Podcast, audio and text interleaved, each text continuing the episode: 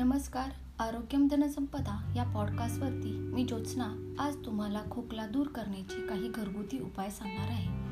भाग एकमध्ये आपण काही उपाय पाहिले आहेत. तर आज भाग दोनमध्ये पुढील उपाय जाणून घेऊ. उपाय एक एक कप गरम पाण्यात अर्धा चमचा हिंग भाजून ते पाणी प्यावे. उपाय दोन अर्धा चमचा बाजरीचे पीठ व अर्धा चमचा हळद एकत्र करून कोरडेच रात्री झोपताना खावे. उपाय तीन बकरीच्या दुधाचे दही किंवा लोणी आहारात खावे. उपाय चार सातूपासून तयार केलेल्या पदार्थांचा आहारात समाविष्ट करावा. उदाहरणार्थ सातूची भाकरी सातूची खिचडी. उपाय पाच हळकुंडाचा एक तुकडा भाजून रात्री झोपताना तोंडात ठेवावा.